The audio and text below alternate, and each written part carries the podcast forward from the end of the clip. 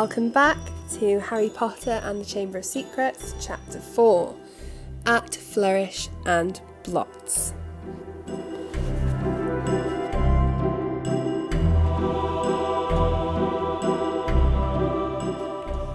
Life at the Burrow was as different as possible from life at Privet Drive. The Dursleys liked everything neat and ordered. The Weasleys' house burst with the strange and unexpected. Harry got a shock the first time he looked in the mirror over the kitchen mantelpiece and it shouted, Tuck your shirt in, Scruffy! The ghoul in the attic howled and dropped pipes whenever he felt things were getting too quiet, and small explosions from Fred and George's bedroom were considered perfectly normal. What Harry found most unusual about life at Ron's, however, wasn't the talking mirror or the clanking ghoul. It was the fact that everybody there seemed to like him. Mrs. Weasley fussed over the state of his socks and tried to force him to eat fourth helpings at every meal. Mr. Weasley liked Harry to sit next to him at the dinner table so that he could bombard him with questions about life with muggles asking him to explain how things like plugs and the postal service worked. Fascinating, he would say as Harry talked him through using a telephone. Ingenious. Really, how many ways muggles have found of getting along without magic? Harry heard from Hogwarts one sunny morning, about a week after he arrived at the Burrow. He and Ron went down to breakfast to find Mr. and Mrs. Weasley and Ginny already sitting at the kitchen table. The moment she saw Harry, Ginny accidentally knocked her porridge bowl to the floor with a loud clatter. Ginny seemed very prone to knocking things over whenever Harry entered a room. She dived under the table to retrieve the bowl and emerged with her face glowing like the setting sun. Pretending he hadn't noticed any of this, Harry sat down and took the toast Mrs. Weasley offered to him. Letters from school, said Mr. Weasley, passing Harry and Ron identical envelopes of yellowish parchment, addressed in green ink. Dumbledore already knows you're here, Harry. Doesn't miss a trick, that man. You two've got them too, he added as Fred and George ambled in, still in their pyjamas. For a few minutes there was silence as they all read their letters. Harry's told him to catch the Hogwarts Express, as usual, from King's Cross Station on September the 1st. There was also a list of the new books he'd need for the coming year. Second year students will require The Standard Book of Spells, Grade 2 by Miranda Goshawk. Break with, ba- with a Banshee by Gilderoy Lockhart. Gadding with Ghouls by Gilderoy Lockhart. Holidays with Hags by Gilderoy Lockhart. Travels with Trolls by Gilderoy Lockhart, Voyages with Vampires by Gilderoy Lockhart, Wanderings with Werewolves by Gilderoy Lockhart, Year with the Yeti by Gilderoy Lockhart. Fred, who had finished his own list, peered over at Harry's. You've been told to get all Lockhart's books too, he said. The new Defence Against the Dark Arts teacher must be a real fan. Bet it's a witch. At this point, Fred caught his mother's eye and quickly busied himself with the marmalade. That lot won't come cheap, said George, with a quick look at his parents. Lockhart's books are really expensive. Well, we'll manage, said Mrs. Weasley, but she looked worried. I expect we'll be able to pick up a lot of Ginny's things second hand. Oh, are you starting at Hogwarts this year? Harry asked Ginny. She nodded, blushing to the roots of her flaming hair, and put her elbow in the butter dish. Fortunately, no one saw this except Harry, because just then Ron's elder brother Percy walked in. He was already dressed, his Hogwarts prefect badge pinned to his knitted tank top. Morning, all, said Percy briskly. Lovely day. He sat down in the only remaining chair, but leapt up again almost immediately pulling from underneath him a molting grey feather duster. At least that's what Harry thought it was until he saw that it was breathing. Errol! said Ron, taking the limp owl from Percy's and extracting a letter from under its wing. Finally, he's got Hermione's answer. I wrote to her saying we were going to try and rescue her from the rescue you from the Dursleys. He carried Errol to a perch just inside the back door and tried to stand him on it, but Errol flopped straight off again, so Ron laid him on the draining board instead, muttering pathetic. Then he ripped open Hermione's letter and read it out loud. Dear Ron, and Harry if you're there, I hope everything went all right and that Harry is okay and that you didn't do anything illegal to get him out, Ron, because that would get Harry into trouble too. I've been really worried. And if Harry is all right, will you please let me know at once? But perhaps it would be better if you used a different owl because I think another delivery might finish your one off. I am very busy with schoolwork, of course. How can she be? said Ron with horror. We're on holiday. And we're going to London next week to buy my new books. Why don't we meet in Diagon Alley? Let me know what's happening as soon as you can. Love from Hermione. Well, that fits in nicely. We can all go and get your things then too, said Mrs. Dursley, starting to clear the table. What are you all up to today? Harry, Ron, Fred, and George were planning to go up the hill to a small paddock the Weasleys owned. It was surrounded by trees that blocked it from view of the village below, meaning they could practice Quidditch there, as long as they didn't fly too high. They couldn't use real Quidditch balls, which would have been hard to explain if they'd escaped and flown away over the village. Instead, they threw apples to each other to catch. They took it in turns to ride Harry's Nimbus 2000, which was easily the best broom. Ron's old shooting star was often outstripped by passing butterflies.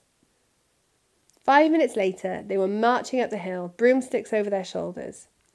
They'd asked Percy if he wanted to join them, but he had said he was too busy. Harry had only seen Percy at mealtime so far. He stayed shut in his room the rest of the time. Wish I knew what he was up to, said Fred, frowning. He's not himself. His exam results came the day before you did. Twelve owls, and he hardly gloated at all. Ordinary wizarding levels, George explained, seeing Harry's puzzled look. Bill got twelve too. If we're not careful, we'll have another head boy in the family. Oh, I don't think I could stand the shame. Bill was the oldest Weasley brother. He and the next brother, Charlie, had already left Hogwarts. Harry had never met either of them, but he knew that Charlie was in Romania studying dragons and Bill in Egypt working for the Wizards Bank, Gringotts. Don't know how Mum and Dad are going to afford all our school stuff this year, said George after a while. Five sets of Lockhart books. And Ginny needs robes and a wand and everything. Harry said nothing. He felt a bit awkward. Stored in an underground vault at Gringotts in London was a small fortune that his parents had left him. Of course, it was only in the wizarding world that he had money. You couldn't use galleons, sickles, and nuts in muggle shops. He had never mentioned his Gringotts bank account to the Dursleys. He didn't think their horror of anything connected with magic would stretch to the large pile of gold. Mrs. Weasley woke them all early in the afternoon the following Wednesday. After a quick half a dozen bacon sandwiches each, they pulled on their coats and Mrs. Weasley took a flower pot off the kitchen mantelpiece and peered inside. Oh, we're running low, Arthur, she sighed. We'll have to buy some more today. Oh, well, guests first. After you, Harry, dear. And she offered him the flower pot. Harry stared at them all, watching him. Uh, what am I supposed to do? he stammered. He's never travelled by Floo powder, said Ron suddenly. Sorry, Harry, I forgot. Never, said Mr. Weasley. But how did you get to Diagon Alley to buy your school things last year? I went on the underground. Really? said Mr. Weasley eagerly. With a escapators? How exactly? Not now, Arthur, said Mrs. Weasley. Floo powder is a lot quicker, dear, but goodness me, if you've never used it before. He'll be all right, ma'am, said Fred. Harry, watch us first.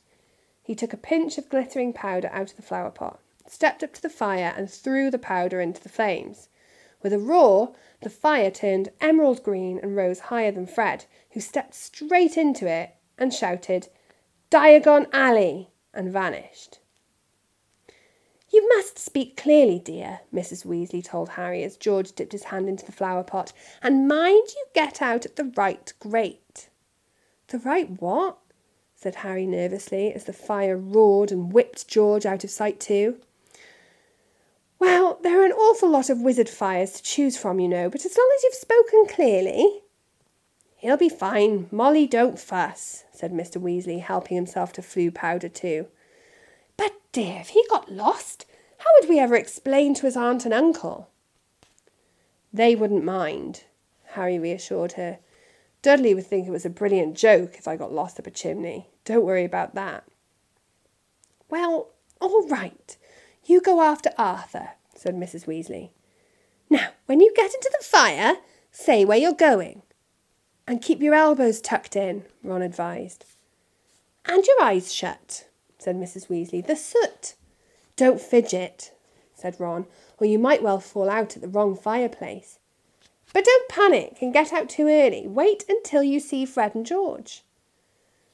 Trying hard to bear all this in mind, Harry took a pinch of Floo powder and walked to the edge of the fire. He took a deep breath, scattered the powder into the flames, and stepped forward. The fire felt like a warm breeze. He opened his mouth and immediately swallowed a lot of hot ash. Diagonally! He coughed. It felt as though he was being sucked down a giant plug hole. He seemed to be spinning very fast. The roaring in his ears was deafening. He tried to keep his eyes open, but the whirl of green flames made him feel sick. Something hard knocked his elbow and he tucked it in tightly, still spinning and spinning. Now it felt as though cold hands were slapping his face. Squinting through his glasses, he saw a blurred stream of fireplaces and snatched glimpses of the rooms beyond. His bacon sandwiches were t- churning up inside him. He closed his eyes again, wishing it would stop, and then he fell, face forward, onto cold stone and felt his glasses shatter. Dizzy and bruised, covered in soot, he got gingerly to his feet. Holding his broken glasses up to his eyes, he was quite alone, but where he was, he had no idea. All he could tell was that he was standing in the stone fireplace of what looked like a large, dimly lit wizard's shop. But nothing in here was ever likely to be seen on the Hogwarts school list. A glass case nearby held a withered hand on a cushion. A blood stained pack of cards and a staring glass eye. Evil looking masks leered down from the walls, an assortment of human bones lay on the counter, and rusty, spiked instruments hung from the ceiling. Even worse, the dark, narrow street Harry could see through the dusty shop window was definitely not Diagon Alley. The sooner he got out of here, the better. No still stinging where it had hit the hearth, Harry made his way swiftly and silently towards the door, but before he'd got halfway towards it, two people appeared on the other side of the glass. And one of them was the very last person Harry wanted to meet when he was lost, covered in soot and wearing broken glasses. Draco Malfoy. Harry looked quickly around and spotted a large black cabinet to his left. He shot inside it and pulled the doors to, leaving a small crack to peer through. Seconds later, a bell clanged, and Malfoy stepped into the shop. The man who followed could only be his father. He had the same pale, pointed face and identical cold grey eyes. Mr. Malfoy crossed the shop, looking lazily at the items on display, and rang a bell on the counter before turning to his son and saying, Touch nothing, Draco. Malfoy, who had reached for the glass eye, said, I thought you were going to buy me a present. I said I would buy you a racing broom, said his father, drumming his fingers on the counter. What's the good of that if I'm not in the house team? said Malfoy, looking sulky and bad tempered. Harry Potter got a Nimbus 2000 last year. Special permission from Dumbledore so he could play for Gryffindor. He's not even that good. It's just because he's famous. Famous for having a stupid scar on his forehead. Malfoy bent down to examine a shelf full of skulls. Everyone thinks he's so smart. Wonderful Potter, with his scar and his broomstick. You have told me this at least a dozen times already, said Mr. Malfoy with a quelling look at his son, and I would remind you that it is not prudent to appear less than fond of Harry Potter not when most of our kind regard him as the hero who made the Dark Lord disappear. Ah, Mr. Borgin. A stooping man had appeared behind the counter, smoothing his greasy hair back from his face. Mr. Malfoy, what a pleasure it is to see you again, said Mr. Borgin, in a voice as oily as his hair. Delighted. And young Mr. Malfoy, too. Charmed. How may I be of assistance? I must show you, just in today, and very reasonably priced. I'm not buying today, Mr. Borgin, but selling, said Mr. Malfoy. Selling? The smile faded slightly from Mr. Borgin's face. You have heard, of course, that the Ministry is conducting more raids? Said Mr. Malfoy, taking a roll of parchment from the inside pocket and unravelling it for Mr. Borgin to read. I have a few items that uh, might embarrass me if the ministry were to call. Mr. Borgin fitched a pince nez to his nose and looked down the list.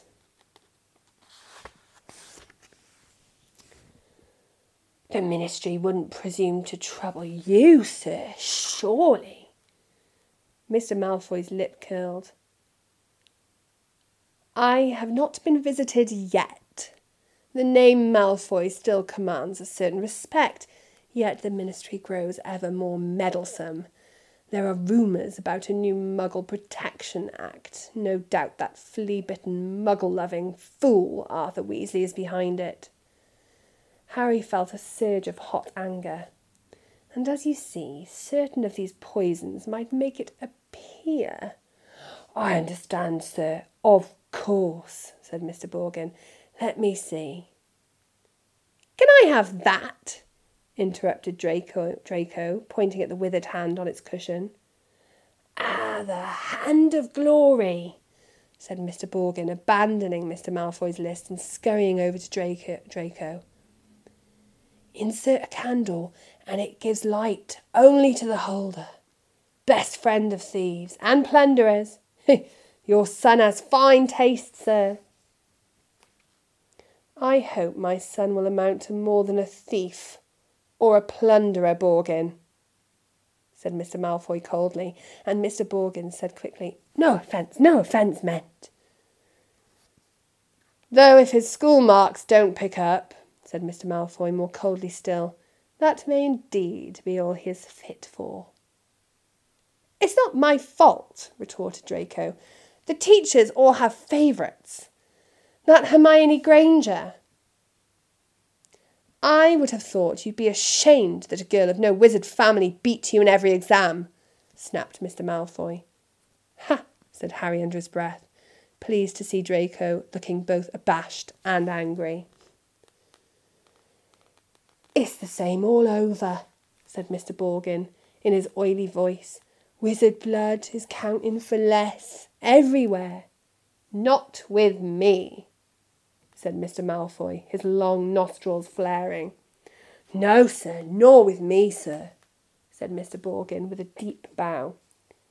In that case, perhaps we can return to my list, said Mr. Malfoy shortly. I am in something of a hurry, Borgin. I have important business elsewhere today. They started to haggle Harry watched nervously as Draco drew nearer and nearer to his hiding place, examining the objects for sale. He paused to examine a long coil of hangman's rope and to read, smirking, the card propped on a magnificent necklace of opals. Caution, do not touch. Cursed, has claimed the lives of 19 muggle owners to date. Draco turned away and saw the cabinet right in front of him. He walked forward, He stretched out his hand for the handle. Done, said Mr. Malfoy at the counter. Come, Draco. Harry wiped his forehead on his sleeve as Draco turned away. Good day to you, Mr. Borgin. I'll expect you at the manor tomorrow to pick up the goods. The moment the door had closed, Mr. Borgin dropped his oily manner. Good day yourself, Mr. Malfoy. And if the stories are true, you haven't sold me half of what's hidden in your manor. Muttering darkly, Mr. Borgin disappeared into a back room. Harry waited for a minute in case he'd come back, then, quietly as he could, slipped out of the cabinet, past the glass cases, and out of the shop door. Clutching his broken glasses to his face, he stared around. He had emerged into a dingy alleyway that seemed to be made up of entirely shops devoted to the dark arts. The one he'd just left, Borgin and Burke's, looked like the largest, but opposite was a nasty window display of shrunken heads, and two doors down, a large cage was alive with gigantic black spiders. Two shabby looking wizards were watching him from the shadows of a doorway, muttering to each other. Feeling jumpy, Harry set off, trying to hold his glasses on straight and hoping, against hope, he'd be able to find his way out of there. An old wooden street sign hanging over a shop selling poisonous candles told him he was in Knockturn Alley. This didn't help, as Harry had never heard of such a place. He supposed he hadn't spoken clearly when he went through the Floo. Trying to stay calm, he wondered what to do. Not lost, are you, my dear? said a voice in his ear, making him jump. An aged witch stood in front of him, holding a tray of what looked horribly like whole human fingernails. She leered at him, showing mossy teeth. Harry backed away. Uh, I'm fine, thanks, he said. I'm just. Harry! What do you think you're doing down there? Harry's heart leapt. So did the witch. A load of fingernails cascaded down over her feet, and she cursed as the massive form of Hagrid, the Hogwarts gamekeeper, came striding towards them, beetle black eyes flashing over his great bristling beard. Hagrid! Harry croaked in relief. I was lost. Floo powder. Hagrid seized Harry by the scruff of the neck and pulled him away from the witch, knocking the tray right out of her hands. Her shrieks followed them all the way down the twisting alleyway, out into bright sunlight. Harry saw a familiar, snow white marble building in the distance Gringotts Bank.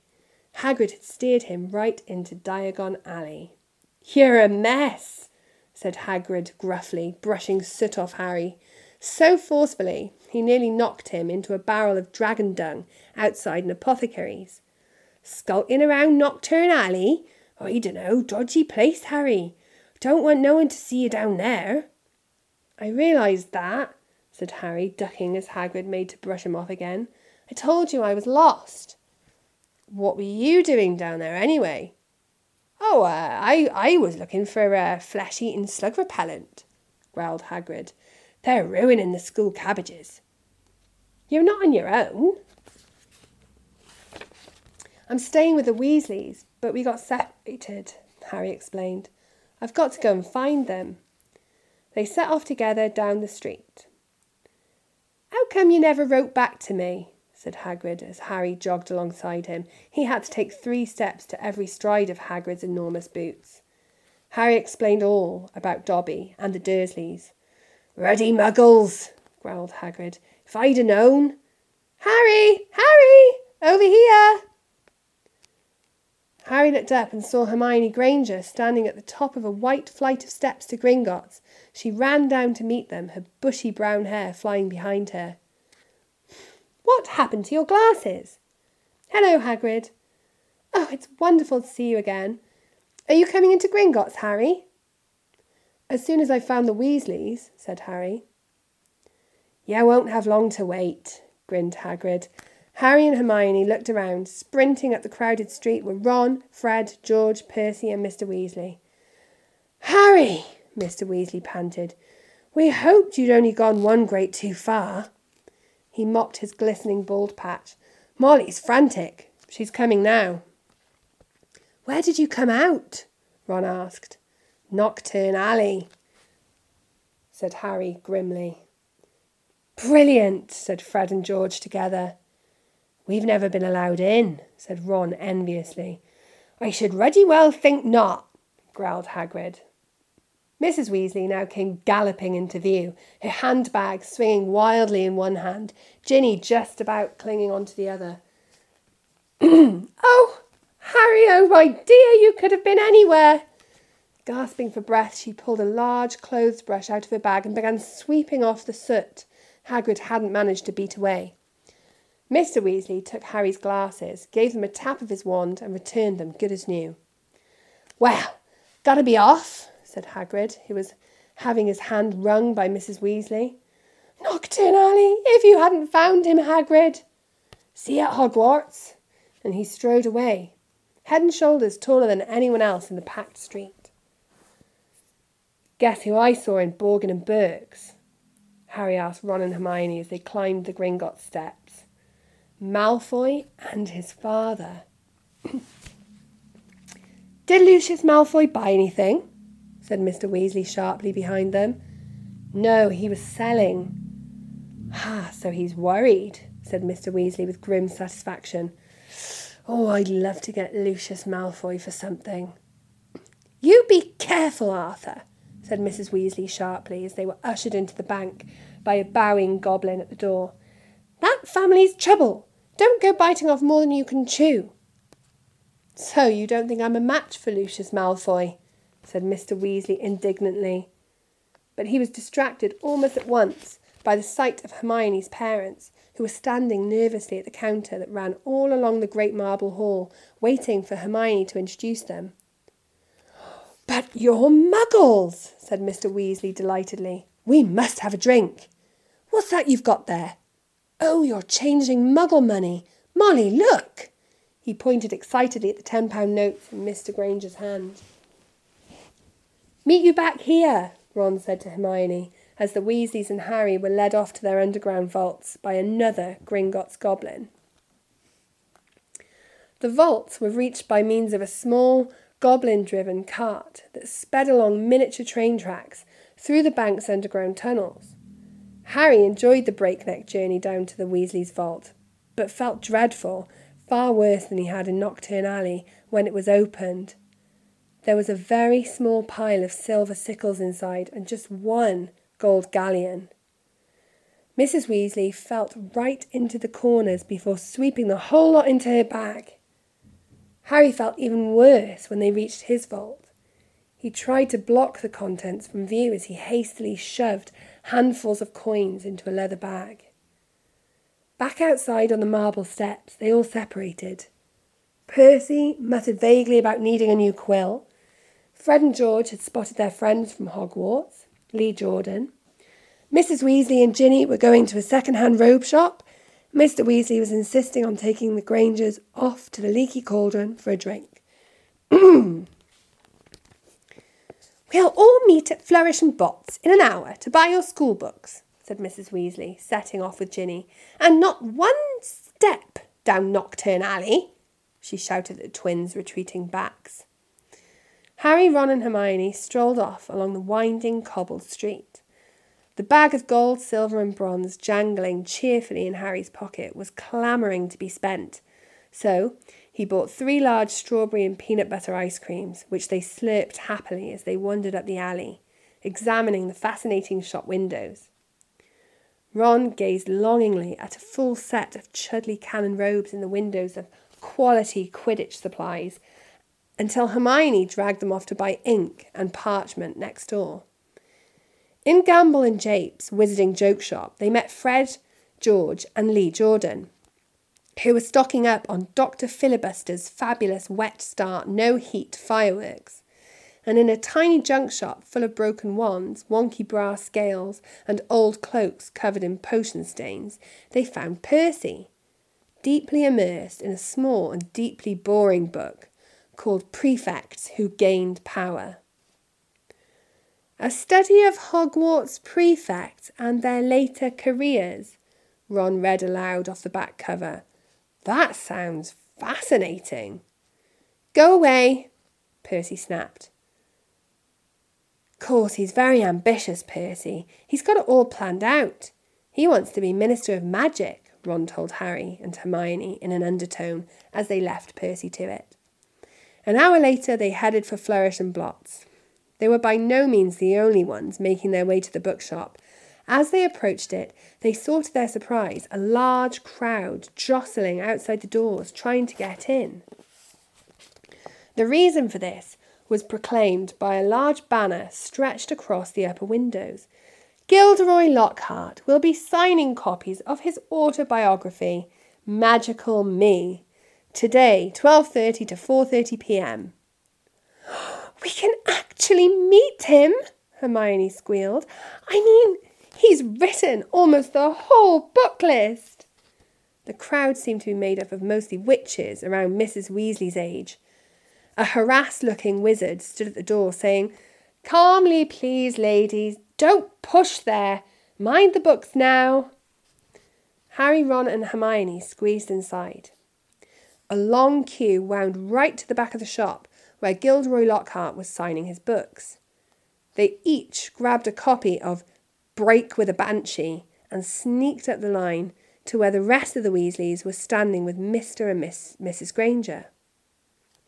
Oh, there you are. Good, said Mrs. Weasley. She sounded breathless and kept patting her hair.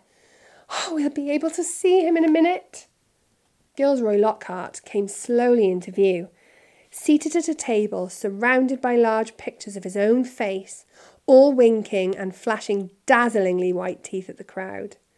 The real Lockhart was wearing robes of forget me not blue, which exactly matched his eyes. His pointed wizard's hat was set at a jaunty angle on his wavy hair. A short, irritable looking man was dancing around taking photographs with a large black camera that emitted puffs of purple smoke with every blinding flash. Out of the way there, he snarled at Ron, moving back to get a better shot. This is for the Daily Prophet. Big deal, said Ron, rubbing his foot where the photographer had stepped on it. Gilderoy Lockhart heard him. He looked up. He saw Ron. And then he saw Harry. He stared. Then he leapt to his feet and positively shouted, It can't be Harry Potter! The crowd parted, whispering excitedly. Lockhart dived forward, seized Harry's arm, and pulled him to the front. The crowd burst into applause. Harry's face burned as Lockhart shook his hand for the photographer, who was clicking away madly, wafting thick smoke all over the Weasleys. Nice big smile, Harry, said Lockhart, through his own gleaming teeth. Together, you and I are worth the front page. When he finally let go of Harry's hand, Harry could hardly feel his fingers. He tried to sidle back over to the Weasleys, but Lockhart threw an arm around his shoulders and clamped him tightly to his side. Ladies and gentlemen, he said loudly, waving for quiet, what an extraordinary moment this is! The perfect moment for me to make a little announcement I've been sitting on for some time. When young Harry here stepped into Flourish and Blotts today, he only wanted to buy my autobiography, which I shall be happy to present him with now, free of charge. The crowd applauded again. He had no idea, Lockhart continued, giving Harry a little shake that made his glasses slip to the end of his nose, that he would be shortly getting much, much more than my book, Magical Me. He and his schoolfellows will, in fact, be getting the real Magical Me, Yes, ladies and gentlemen, I have the great pleasure and pride in announcing that this September I will be taking up the post of Defence Against the Dark Arts teacher at Hogwarts School of Witchcraft and Wizardry. The crowd cheered and clapped, and Harry found himself being presented with the entire works of Gilderoy Lockhart. Staggering slightly under their weight, he managed to make his way out of the limelight to the edge of the room where Ginny was standing next to her new cauldron. You have these, Harry mumbled to her, tipping the books into the cauldron. I'll buy my own. Bet you loved that, didn't you, Potter? said a voice Harry had no trouble recognising. He straightened up and found himself face to face with Draco, Draco Malfoy, who was wearing his usual sneer. Famous Harry Potter, said Malfoy. Can't even go into a bookshop without making the front page. Leave him alone. He didn't want all that, said Ginny. It was the first time she'd spoken in front of Harry. She was glaring at Malfoy. Potter, you've got yourself a girlfriend, drawled Malfoy. Ginny went scarlet as Ron and Hermione fought their way over, both clutching stacks of Lockhart's books. Oh, it's you, said Ron, looking at Malfoy as if he was something unpleasant on the sole of his shoe. Bet you're surprised to see Harry here, eh? Not as surprised as I am to see you in a shop, Weasley, retorted Malfoy. I suppose your parents will go hungry for a month to pay for that lot. Ron went as red as Ginny. He dropped his books into the cauldron too and started towards Malfoy, but Harry and Hermione grabbed the back of his jacket. Ron, said Mr. Weasley, struggling over with Fred and George. What are you doing? It's mad in here. Let's go outside. Well, well, well, Arthur Weasley. It was Mr. Malfoy. He stood with his hand on Draco's shoulder, sneering in just the same way. Lucius, said Mr. Weasley, nodding coldly. Busy time at the ministry, I hear, said Mr. Malfoy. All those raids. I hope they're paying you overtime. He reached into Ginny's cauldron and extracted from amidst the glossy Lockhart books a very old, very battered copy of A Beginner's Guide to Transfiguration. Obviously not, he said. Dear me, what's the use of being a disgrace to the name of wizard if they don't even pay you well for it? Mr. Weasley flushed darker than either Ron or Ginny. We have a very different idea of what disgraces the name of Wizard Malfoy, he said. Clearly, said Mr. Malfoy, his pale eyes straying to Mr. and Mrs. Granger, who were watching apprehensively. The company you keep, Weasley, and I thought your family could sink no lower. There was a thud of metal as Ginny's cauldron went flying. Mr. Weasley had thrown himself at Mr. Malfoy, knocking him backwards into a bookshelf. Dozens of heavy spell books came thundering down on all their heads. There was a yell of, Get off him, Dad! from Fred or George. Mrs. Weasley was shrieking, No, Arthur, no! The crowd stampeded backwards, knocking more shelves over. Gentlemen, please, please, cried the assistant, and then, louder than all, Break it up there, gents, break it up! Hagrid was wading towards them through a sea of books. In an instant, he had pulled Mr. Weasley and Mr. Malfoy apart. Mr. Weasley had a cut lip, and Mr. Malfoy had been hit in the eye by an encyclopedia of toadstools. He was still holding Ginny's old Transfiguration book. He thrust it at her, his eyes glittering with malice. Here, girl, take your book. It's the best your father can give you. Pulling himself out of Hagrid's grip, he beckoned to Draco and swept from the shop. You should have ignored him, Arthur, said Hagrid, almost lifting Mr. Weasley off his feet as he straightened his robes. Rotten to the core, the whole family, and everyone knows it. No Malfoy's worth listening to. Bad blood, that's what it is. Come on now, let's get out of here. The assistant looked as though he wanted to stop them leaving, but he barely came up to Hagrid's waist and seemed to think better of it. They hurried up the street, the Grangers shaking with fright, and Mrs. Weasley beside herself with fury. A fine example you set for your children! Brawling in public! What Gilderoy Lockhart must have thought! He was pleased, said Fred. Didn't you hear him as we were leaving? He was asking that bloke from the Daily Prophet if he'd be able to work the fight into his report.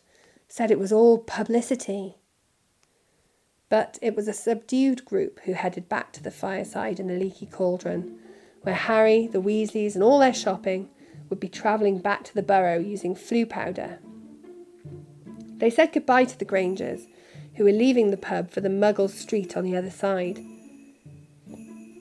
Mr. Weasley started to ask them about how bus stops worked, but stopped quickly at the look on Mrs. Weasley's face.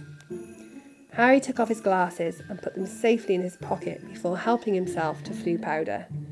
It definitely wasn't his favourite way to travel.